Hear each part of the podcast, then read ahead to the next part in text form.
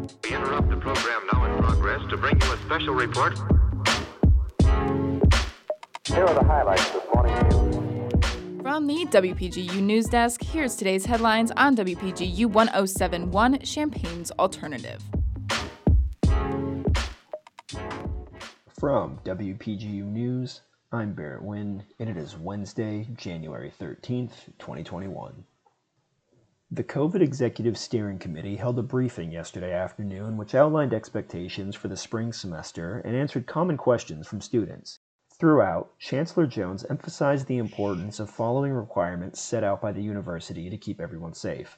There is also no update as to when students will be able to receive the COVID vaccine, and Jones said to keep checking mail from the university for updates. Finally, the committee emphasized the importance of reaching out for help during this time of increased restrictions and that the university is working on virtual and in person social events that follow public health protocols. And now, with a report on Illinois alumni in sports, we go to WPGU's Tori Gelman.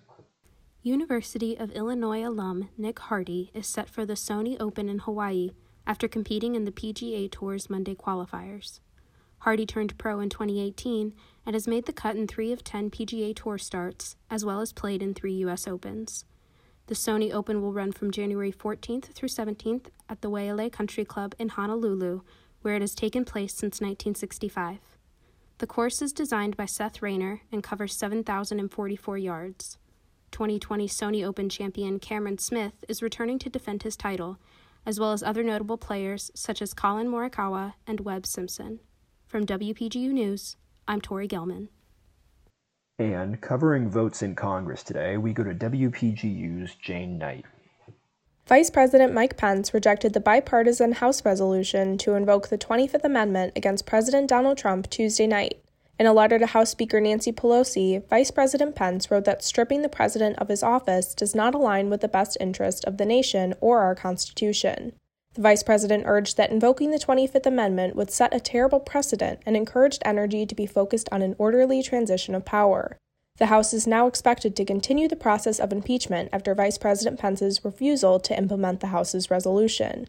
House Democrats will debate and possibly vote today on the impeachment resolution, charging President Trump with high crimes and misdemeanors, including inciting the insurrectionists who stormed the Capitol last week. The impeachment article is likely to pass in the Democratic House, but may be delayed in the Senate to allow focus on President elect Joe Biden's start in office. For WPGU News, this is Jane Knight. President Trump visited a section of his border wall one last time on Tuesday in the South Texas town of Alamo.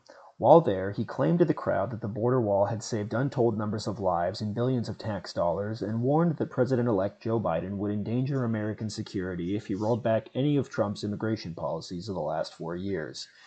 He also argued that he is not to blame for last week's riot at the Capitol building and scoffed at the Democrats' demand to get rid of him in the final days of his presidency.